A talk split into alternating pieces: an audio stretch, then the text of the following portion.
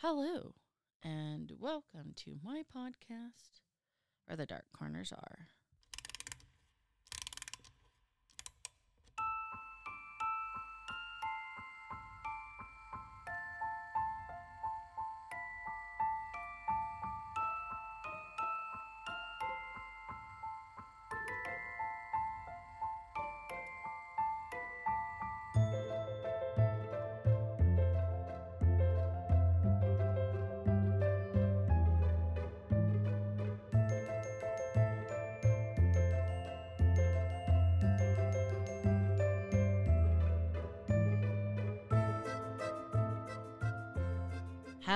Hello. I am Vina, and I am your Dark Travels hostess. And tonight we have a road trip with the panda. Yeah. And polar bear. So it's actually a trifecta. But hello, panda. Hello. How are you? I'm well. How are you? I'm okay. I'm okay. So for all bears, does that make you mama bear? Uh? I said for all bears, does that make you mama bear? No, but I'll claw your ass to death if you bother my children. Mess with my cubs. Cubs. Anyway, so how have you been? It's been a little while. Yes. Well, yes. A week? no. It's been a little while. Okay. I guess. I live in the same town as you, so we see each other quite a bit. I don't know. We, We don't. this is not the only time we convene together. It is. Uh, I think you literally came over to my house. Maybe she's a day drinker. Yeah, that's it. I don't think so. Okay. I learned it from somebody. Your father. But anywho, we also have the polar bear. Hello. Hello. Hello. But how are you? How are things? Everything's great. Everything's great. So now lately my my listeners have undoubtedly noticed that as of late we've kind of been throwing in a few UFO episodes. You know the Zimbabwe incident in 1994 with the children and the Cleveland and Texas incident with over 15 eyewitnesses coming forth calling the police and even the police and fire chief seeing this extraordinary event where all of these UFO sightings were happening within, I think it was a 15 mile radius of Levelland, Texas. Now, tonight, we're going to kind of discuss a little further. Those were obviously close encounters with the alien kind, but we're going to talk about and share stories regarding alien abductions of actual in- abductions and some interesting things about the fallout or, or, or what have you. But before we begin, I did want to kind of give everyone an understanding of what exactly a close encounter actually means. So, like, what are the definitions are and what types. As a kid, I remember seeing that movie with Richard Dreyfuss, Close Encounters of the th- Third Kind. I'm too young. Okay. and I mean, my my dad watched that movie over and over and over again to the point where I really just wasn't my thing. And in fact, I've never seen it in its entirety since. So what does what does those words mean? So going back to 1972, an astronomer by the name of J. Allen Hynek proposed in his book, regard his extraterrestrial book called the UFO Experience: A Scientific Inquiry. He he kind of labels or categorizes three types of close encounters that human beings can have with, with extraterrestrial beings, and that being, of course, aliens. Now, over time, this this label of three types gets expanded to seven types of encounters.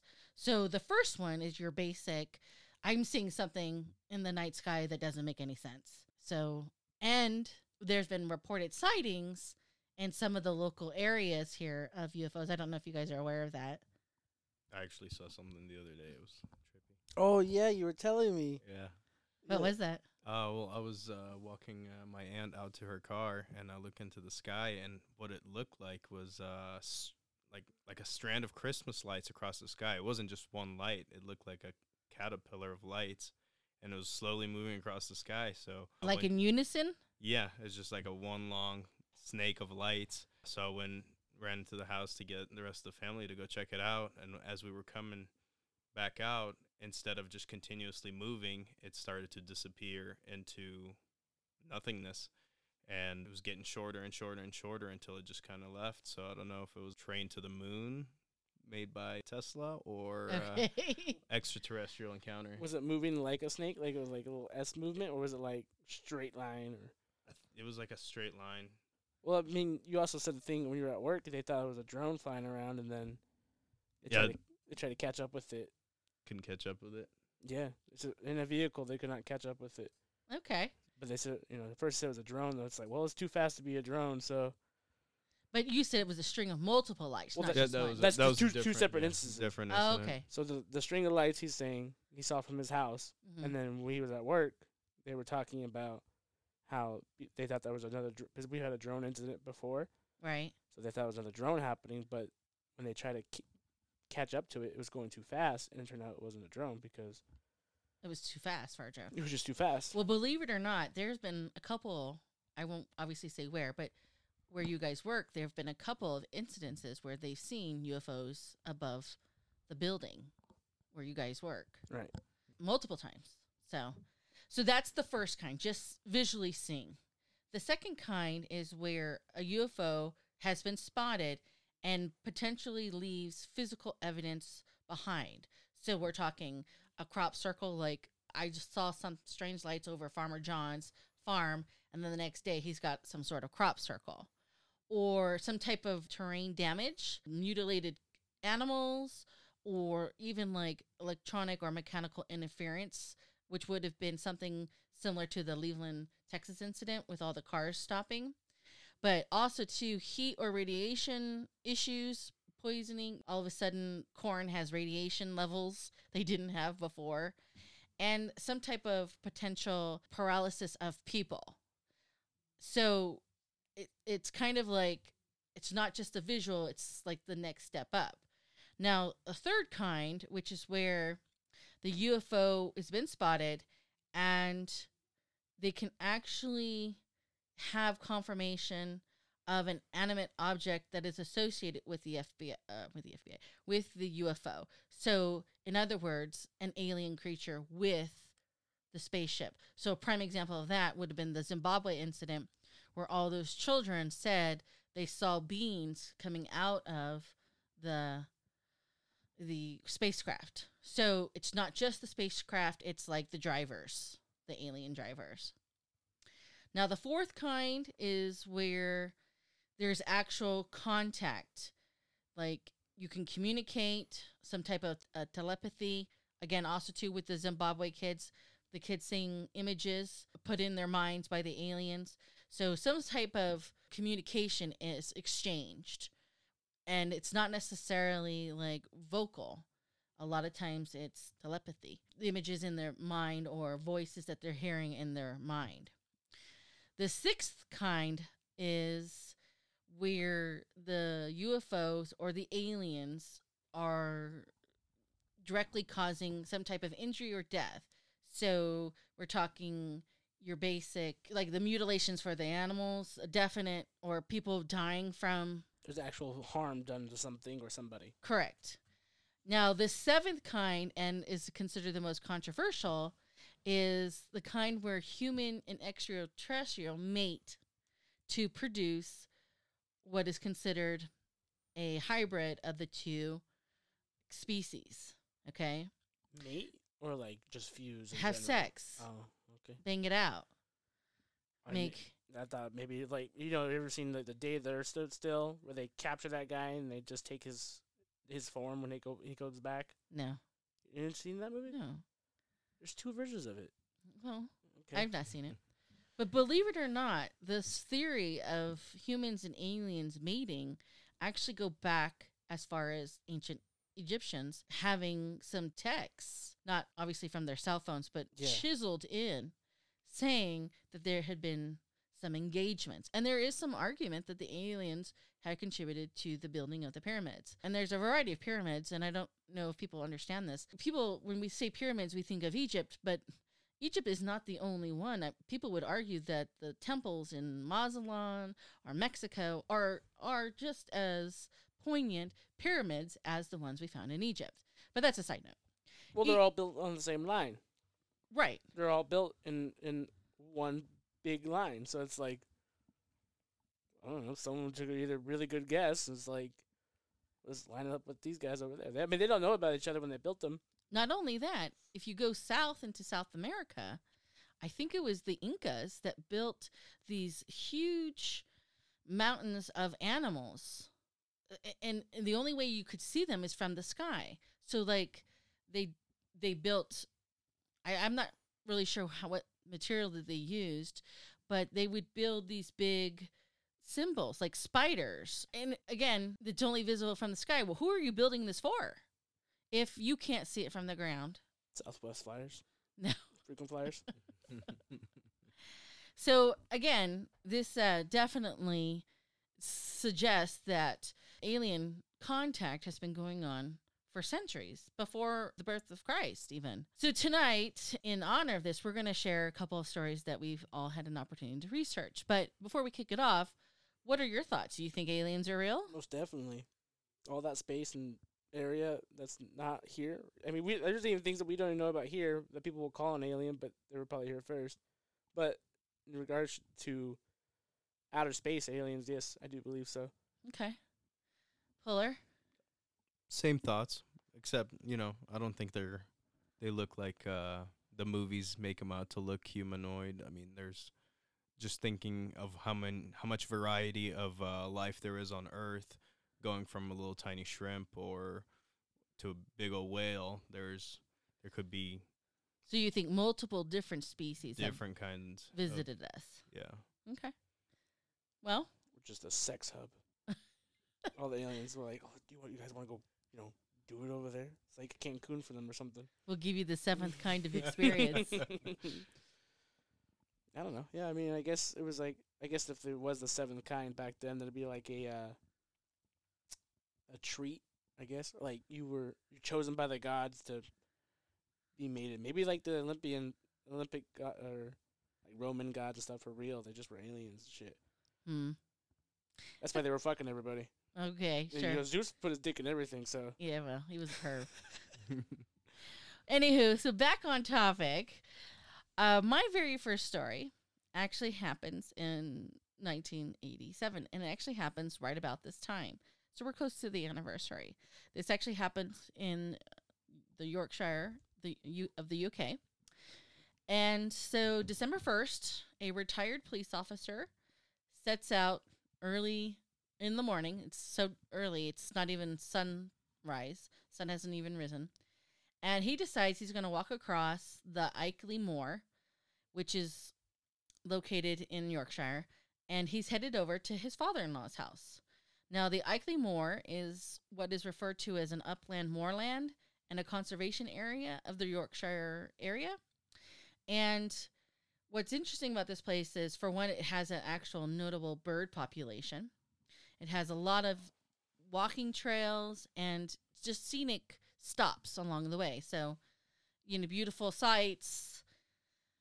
And I, I mean, it's just um, sounds like basically a nice nature area. But in addition to that, it also has some historic things. It has some carved boulders dating back to the Bronze Age. So you can see where they kind of chiseled in some markings on the rocks. But on top of all this, this area is also known for legends of strange creatures roaming in the darkness and seeing strange lights that come from nowhere through like even the mist.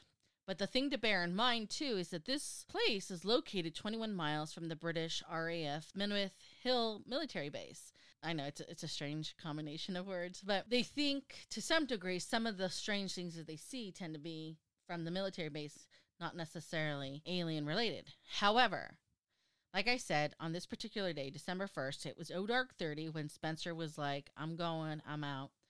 And he heads, and there's a little dense fog, and he's walking through.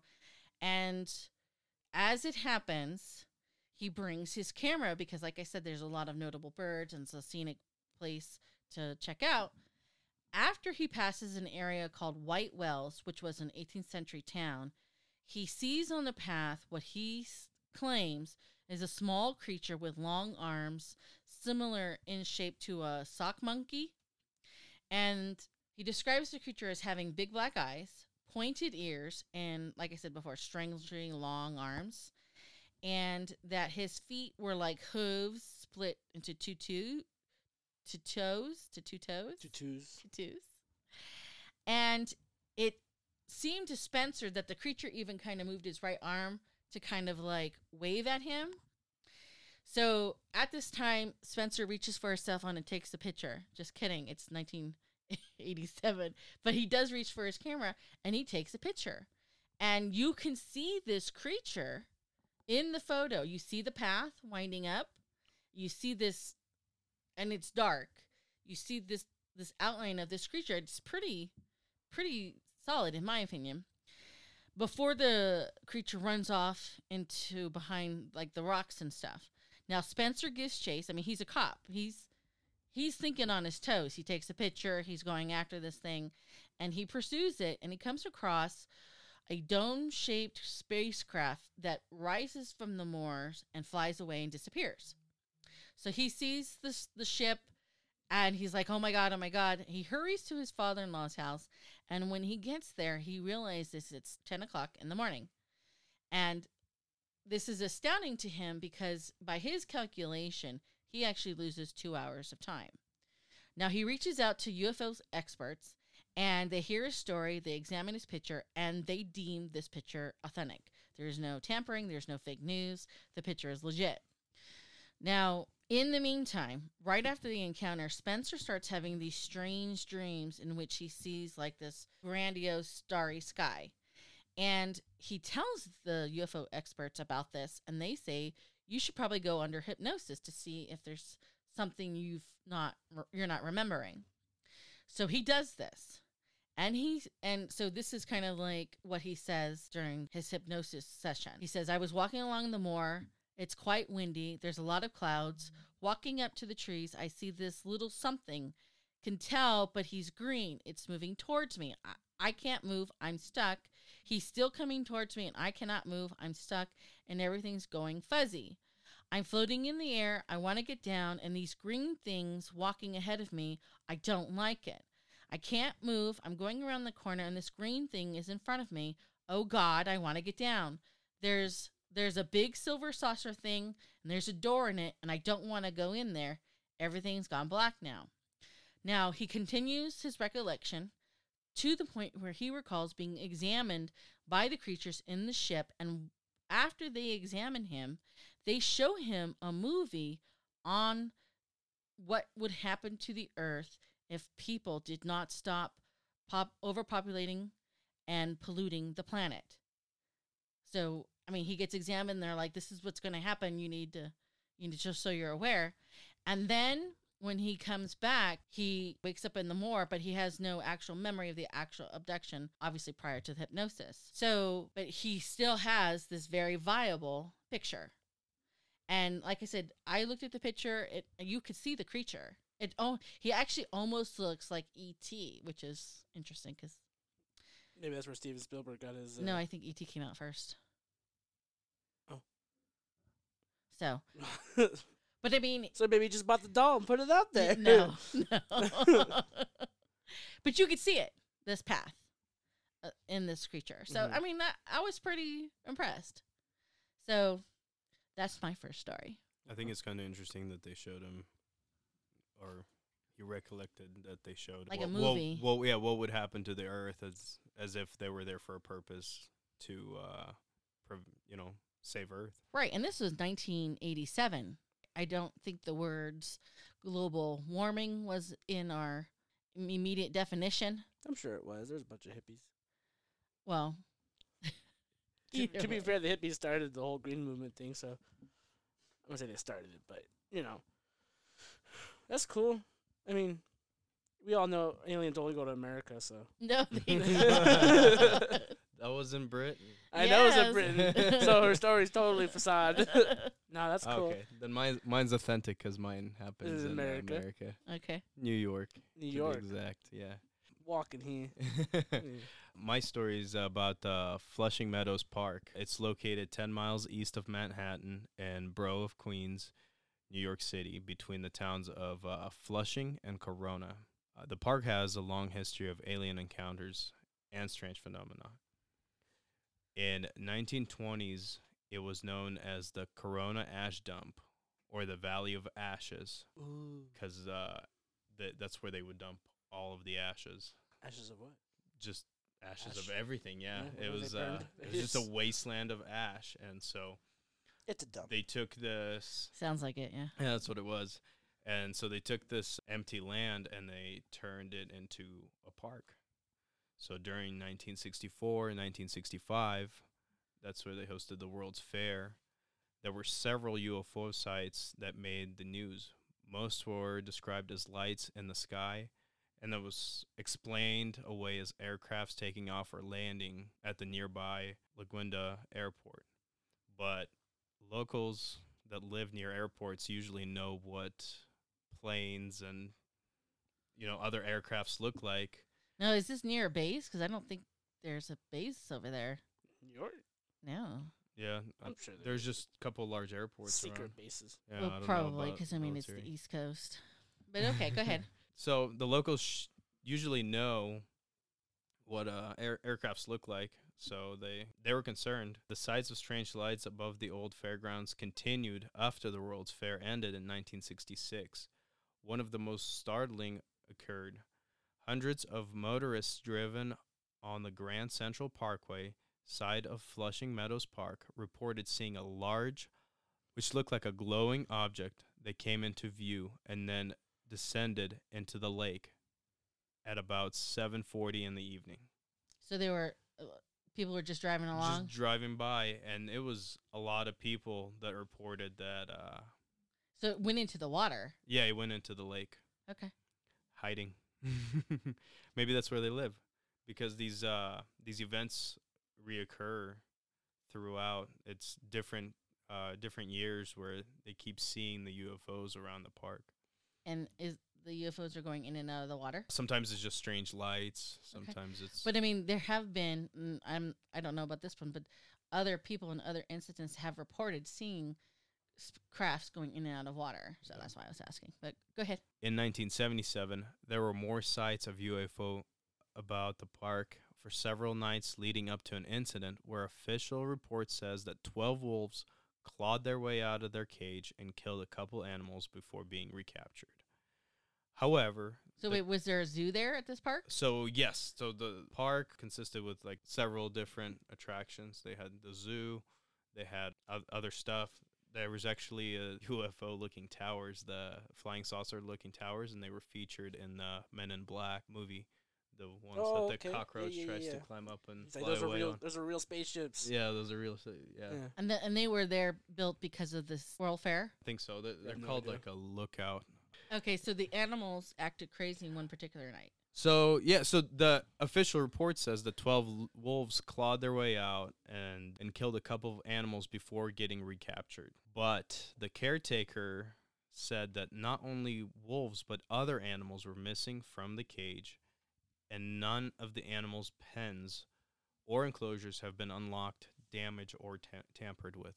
So, So somehow sporadically they all sprung loose. yeah, the the wolves and the cou- a couple other animals were missing, eh, or the wolves weren't missing; they were at large, Right. and then other animals were missing, but none of the cages had any damage done to it, and there were other animals that were dead. Okay.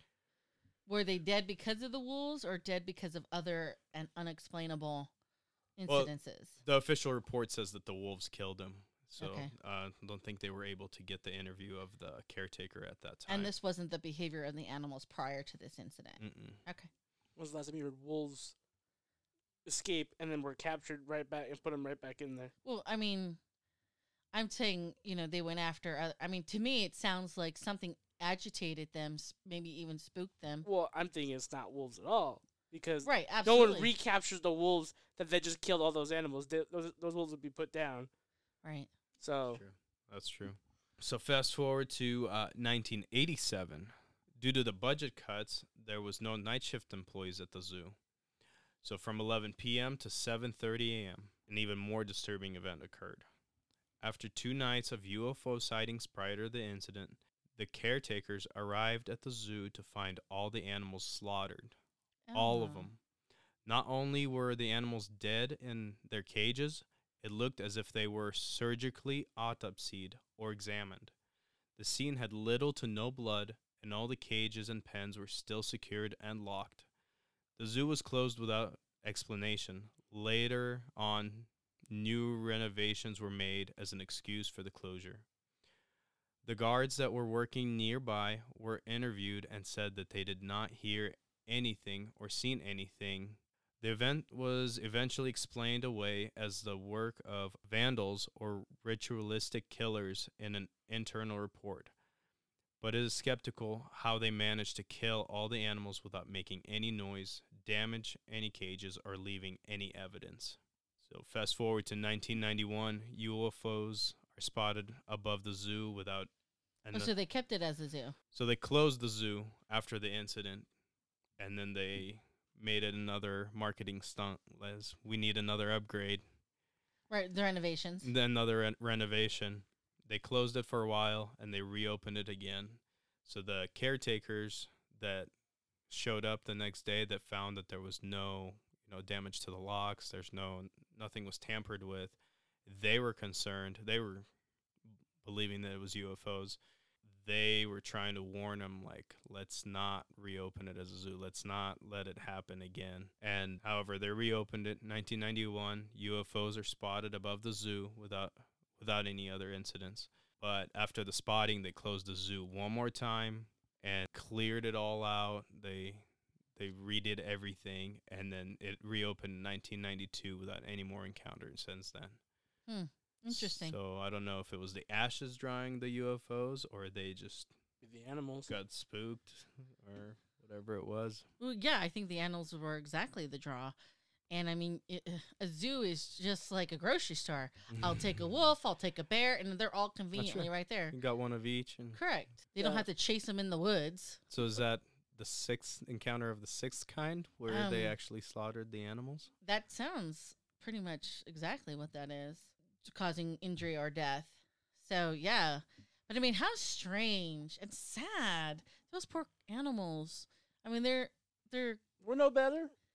no, but you're not living in a cage and I'm not saying. I'm not saying me. I'm not saying. I'm saying humans are no better. They would have done the same thing. oh yeah, Autopsied on those animals. those little assholes. They would have done it with sound For science. for science. Yeah. Yeah. All right, this is becoming depressing. Go What- ahead, darling. It's still dark, depressing. Anyways, All right, mine's a little more lighthearted, I guess. Maybe. Okay. so it uh, they they cr- this is kind of credited as the how the the little green men phenomenon began. So like you know, I, I mean I don't really consider aliens when I see them or think about aliens as little green guys, but some people do. You know, the little guys. Like the one from the Flintstones? The oh, Flintstones. who? Oh, the little Martian guy. Sure, Flintstones or Jetsons? No, Flintstones. Flintstones. There's an alien in Flintstones. Yes. I don't know. You guys are old.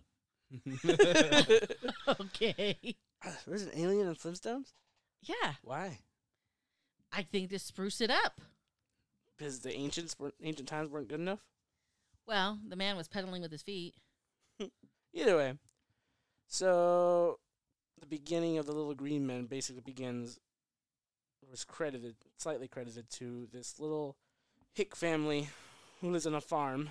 the The family name is the Suttons. and It happened in 1955, around August.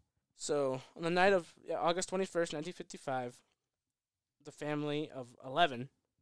So it's their their own family and It's a farm, right? You said a farm. farm. Yeah, well, Yeah. that's they had a lot of kids to help with the farm. Yeah, well, a lot of inbreeding. it's in Kentucky. Sorry. So Hopkinsville Police Station gets the whole family to show up at their doorstep, and they're all terrified, telling them reports that they've just been attacked by little green men. So their their alleged encounter with this, the Suttons, you know, they're living by themselves. They have family come by, so this whole house is filled with this all these people. But like they, it's just and they're just in bumfuck nowhere in Kentucky. So the the the local people know that the Suttons really aren't ones that go to the police for help, as it's been quoted. They take care of their own problems. They do what they got. 55, 1955, so there's not a whole lot of law. So seeking out law enforcement should say something significant happened. Right. So for the all the whole family to show up and do this, it's pretty wild. And they don't have anything out there. It's it's literally a rural rural homestead. So no crazy power, no TV, no nothing. They don't have nothing out there. It's just them and their their stock. So what happens is one one of the family members he goes outside to get water from the backyard well when he sees a UFO alleged silvery object UFO real bright and he sees it comes and lands right outside. And he goes back and he tells his family, "Hey, motherfucker, there's something out there. Something just came in." Right? And they're like, they're all making fun of him, like, "Okay, yeah, whatever." But and no one believes him, so he decides to stay inside. And not until about an hour later, where the dog starts going crazy, and they're like, "What? What's wrong with the dog?" And they go outside. The same person who saw the alien, and an older adult, they go outside and they see a strange glow, which from the glow they see a small humanoid creature about three and a half feet tall. It's quoted as oversized head, almost perfectly round, arms extended almost to the ground, hands and talons, and its oversized eyes glowed with a yellowish light. And the body gave off an eerie shimmer in the light of, of the night's new moon, as if they were made of silver metal. So, their response was as humans, two of the men grabbed a 20 gauge and a 22 rifle it just started firing at the little man. All right. Started Okay. it just started, so I started blasting. All right. Danny DeVito. So at this point, the the little man he puts his hands up and be held at gunpoint as he starts walking towards the back door, and they reported he did a flip and scrambled upright and left into the darkness. It just ran away. So shortly after, they they they go back inside and they see a, s- a similar creature in the side window, and they fire through the window screen. But they they claimed that the the little men were impervious to bullets, so they said they would hit it, but It didn't matter. it didn't matter. So he did another flip and disappeared again. And then it's another one saw it come approaching the door. Same thing. They just started blasting holes in their house to try to kill these things. And so so frightened they they left. They Just just piled in the jalopy and head. Yeah. So they, they another person one of them described the I think uh, it's the older one, older lady. She described it as it looked like a five gallon gasoline can with a head on top of small legs. But each one each each each statement that they take is they all shined like metal. Oh, so their their description was that the aliens were shining. Correct. They were green, but they were shining to like metal. So I, maybe it's like a shield. That would be my thing. Maybe or like maybe a little- uniform because some of the reports say that they're wearing like a uniform. You know, maybe they can't breathe the oxygen or carbon in our air, and they need their own breathing gas. You know, uh, uh, readily available to their in their suits, or something's wrong with the atmosphere and they can't. oh, so like an astronaut suit. Right. So they're it's metallic or whatever. right. Mm. They said it was pretty. It was pretty obvious. It was their skin. Okay. So it looked like he wasn't wearing. okay. So I mean, they, they don't claim they were wearing a uniform. They claim they were wearing. It was just them. Okay. They didn't have any or like sexual organs to identify what they were. But they, they said there was this big old head. All the little sketches they have from the incidents, they don't have pictures, but it's all consistent with the big old head, big pointy ears, no neck, lengthened body. So did the the police go out to investigate? Well, so so when they were trying to leave, um, they s- they claimed that one of the claws there was they have like an overhanging roof, so like Right. you know there's the roof and then it comes down when you leave the house. Right, like archway. a like the a, yeah, essentially. So as they're trying to leave, the one of the little aliens grabbed one of the kid's hair and started you know touching it and like. And then it literally, while they're still running, they you know they brush it off and they're running. They get to a nearby tree next to their vehicles, and another one floats to the ground. They said floats to the ground, so I don't know. Well, so was there any physical evidence minus the humans destroying their house? no, so they go, they hightail it to the the police station, and This was in the middle of the night, right? correct. Okay. It's about 11 p.m. when they show up to the police station at night, and so they they go to the house, and there there's shell casings everywhere. There's bullet holes. There's you know signs evidence of a gunfight, right. and they that there was no evidence of heavy drinking. There was no evidence of you know abuse, drugs substance, involved, substance, nothing, Right. Okay. nothing. No hallucinations. Right, and you know, these people aren't known for much of anything really. Right. Well, they're farmers. The police show up, they investigate. You know, the reporters, they're just there, and you know, like, well, nothing's here now, so I guess we'll go. If they come back, let us know. But you know, everyone was freaked out because you know this whole family has the same story. I don't know, unless they're really good at it. Was there any like scarring on the ground where the alien no craft landed? Nope. Okay. No flip flip marks. All right. nothing. Remember, the, the thing floated to the ground, so I'm pretty sure it's not heavy footed. Right, but I was talking about like you know how sometimes they'll leave like a burn mark on the ground with the spacecraft. Didn't see the spacecraft, Okay. so All right.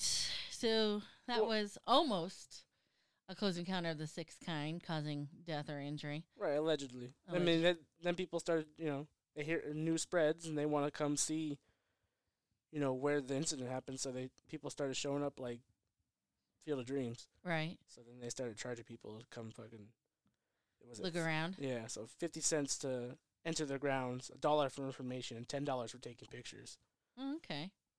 So then That was that- a high price jack up there, a dollar to ten dollars. Right. So, but if for information, like maybe they didn't describe, like you know, maybe they reenacted. I. So that I mean, it it's credited as one of the most as the as how the little green man started. So. The concept of the little green men. Mm-hmm. Okay. All right.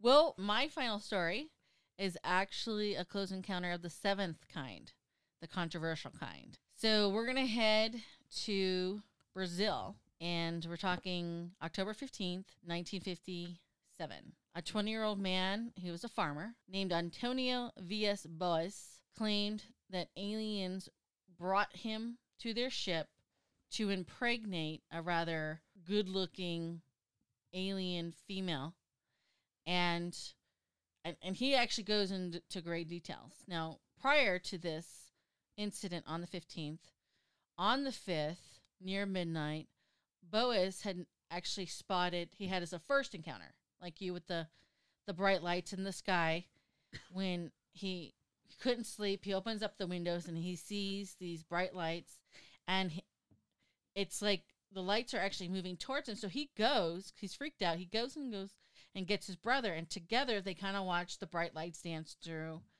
you know, the window, and but eventually the lights leave. So like like your incident. Then nothing happens for nine days until the 14th. Now, on the 14th, he and his brother are working on the fields in the plantation, and they go out at night at 10 p- at 10 p.m. at night because it's really hot. And while they're tilting the fields, they both see this bright light 300 feet above their head. So now this is closer. It's not in the trees far away, it's literally right above.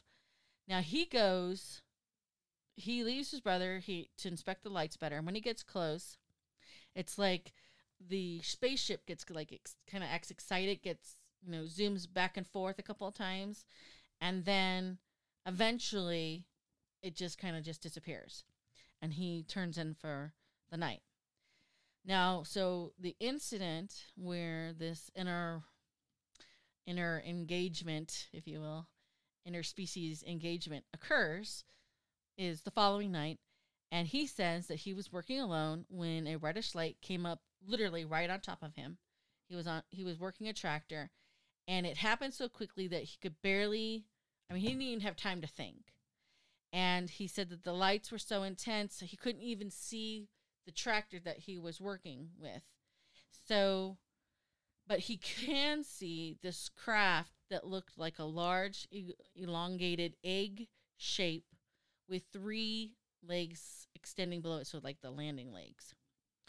Now he tries to run away he tries to escape but a small figure with strange clothes so he's saying this creature actually has clothes with the clothes even have like tubes and stuff coming out of the head but so this strange figure and others surround him and they lift him off the ground and they basically um, carry him into this spaceship now like i said they're wearing gray sh- uh, suits and they all have large round eye glasses and they have tubes coming out of their heads they're pretty small and they actually communicate by making animal grunts. So this is kind of a little bit of a shift from the telepathic communications that some people have reported. So he's saying they're making these grunting noise that make no sense to him because, you know, he doesn't speak their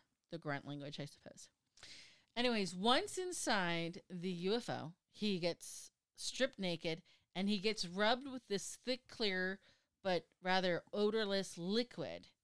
And they also take like some blood from his chin and, and whatever they use actually ended up leaving a small scar, but it didn't hurt him when they did this. Now, he claims he gets left in an empty room for about an hour and he's laying in this foam like bed and the, the air was super hard for him to breathe. In fact, he gets kind of sick from this air to the point where he vomits. And after he does this, he feels a little bit better. But at this point in time, this is where things get really interesting. He says that a beautiful naked woman enters the room with like bleach blonde hair. She had big blue slanted eyes. She didn't wear any makeup. She had a straight nose, a narrow face, very thin lips, but almost invisible soft skin, and she felt like she didn't have any bones to her. Now, he readily admits that her body was quite beautiful. And I mean, he, he goes into great detail. She's like, she's slim, her breasts were high and well separated, and she's got this thin waistline, her belly's flat, her hips look well developed, which I think is a very interesting description and a true reflection of a farmer, because, you know, producing. I don't know. I'm not a farmer. I don't know what they're looking for. Farmers single was it sing, think singlefarmers.com? Farmers only. Farmers only. But anyways, uh, sh- her thighs were large. She had small feet. Her hands were long and narrow. Her fingers and nails were normal. And Did she have a penis? no, but he does hmm? say he does say that they asked him if she had pubic hair, and he got apparently very embarrassed when they asked him that because he said she had odd, bright red pubic hair. Now I know she must have been bleach blonde if other things don't match. But either way, the point is Space travel does that to you, man. Don't you know? he explained that when she came at him, he kind of could tell what she was kind of looking for. And then she like presses herself up against him, kind of in a, you know, uh, obviously gesturing kind of a way. And he readily admits that he gets excited. He gets Well, yeah. involved. He's like Captain Kirk at this moment with all these female space aliens. and he basically has not one, but two sexual encounters with her. So, and then he Right. also goes on to say, continues to say that they actually perform a variety of other acts together for about an hour. And I mean, he again, I nothing I, I didn't really want to know the details. But We're here now. So.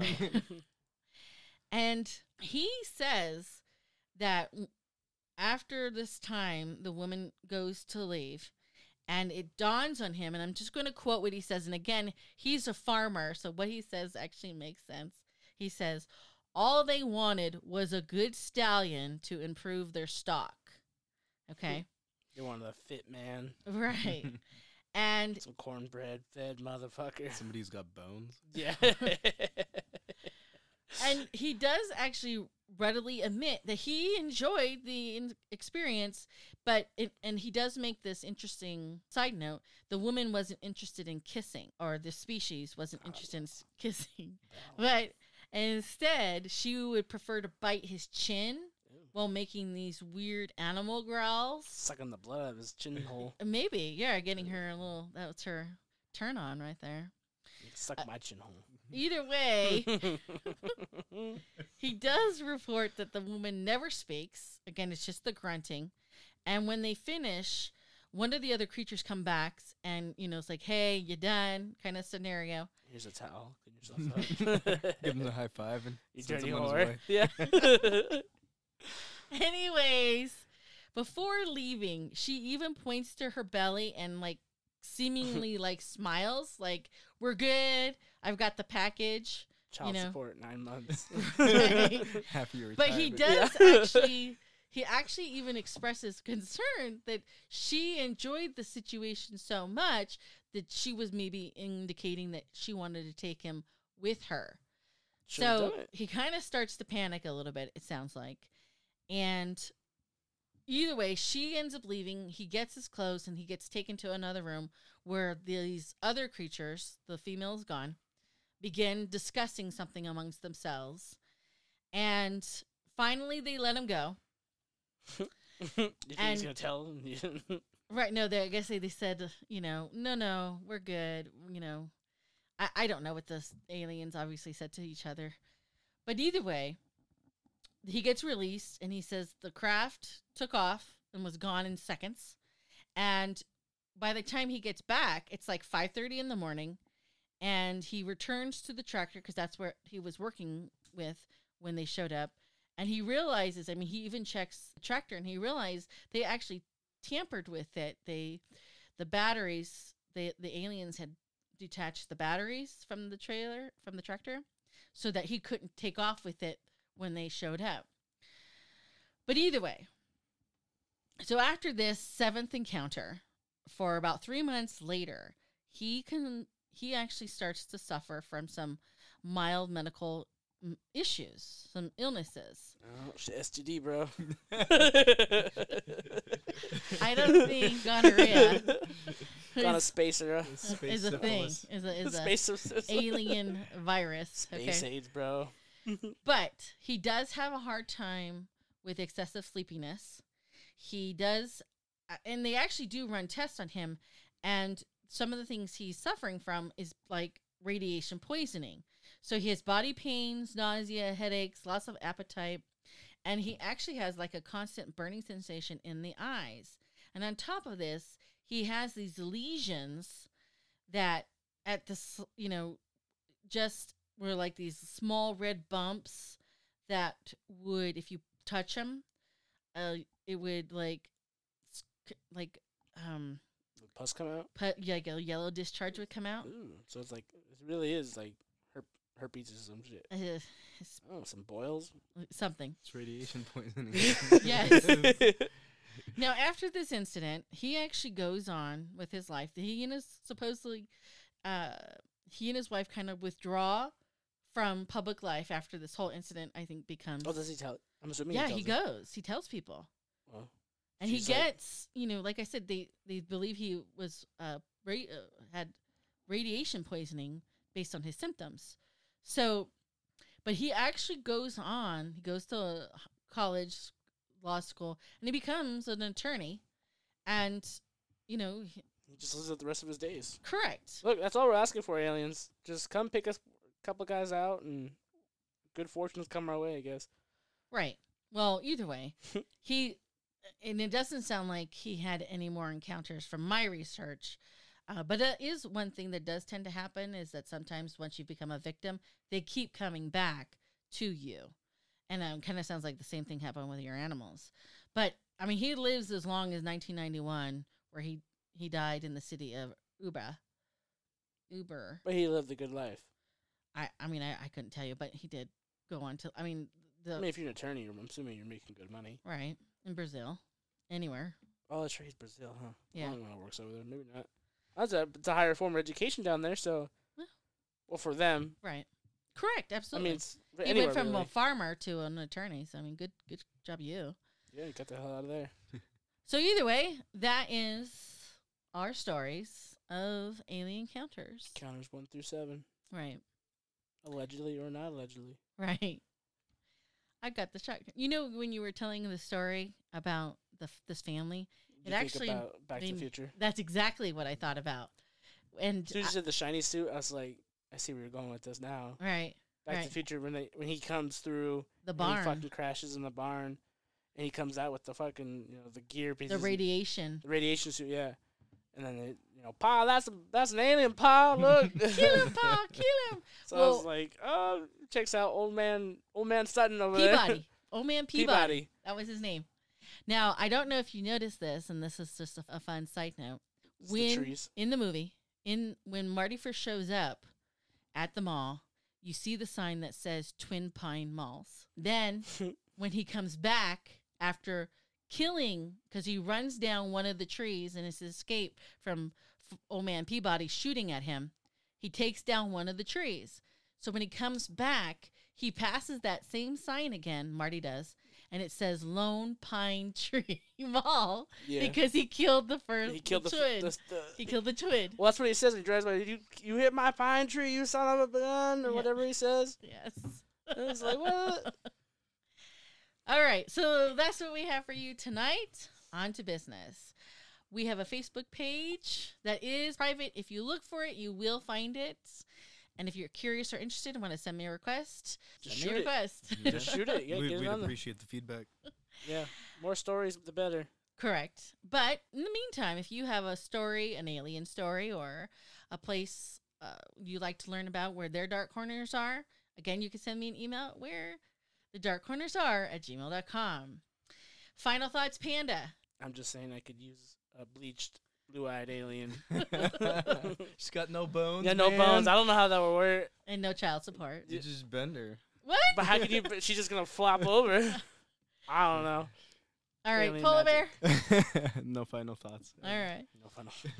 So until next time, please remember only the few can find the beauty in the darkness, which is why I hope to meet you where the dark corners are.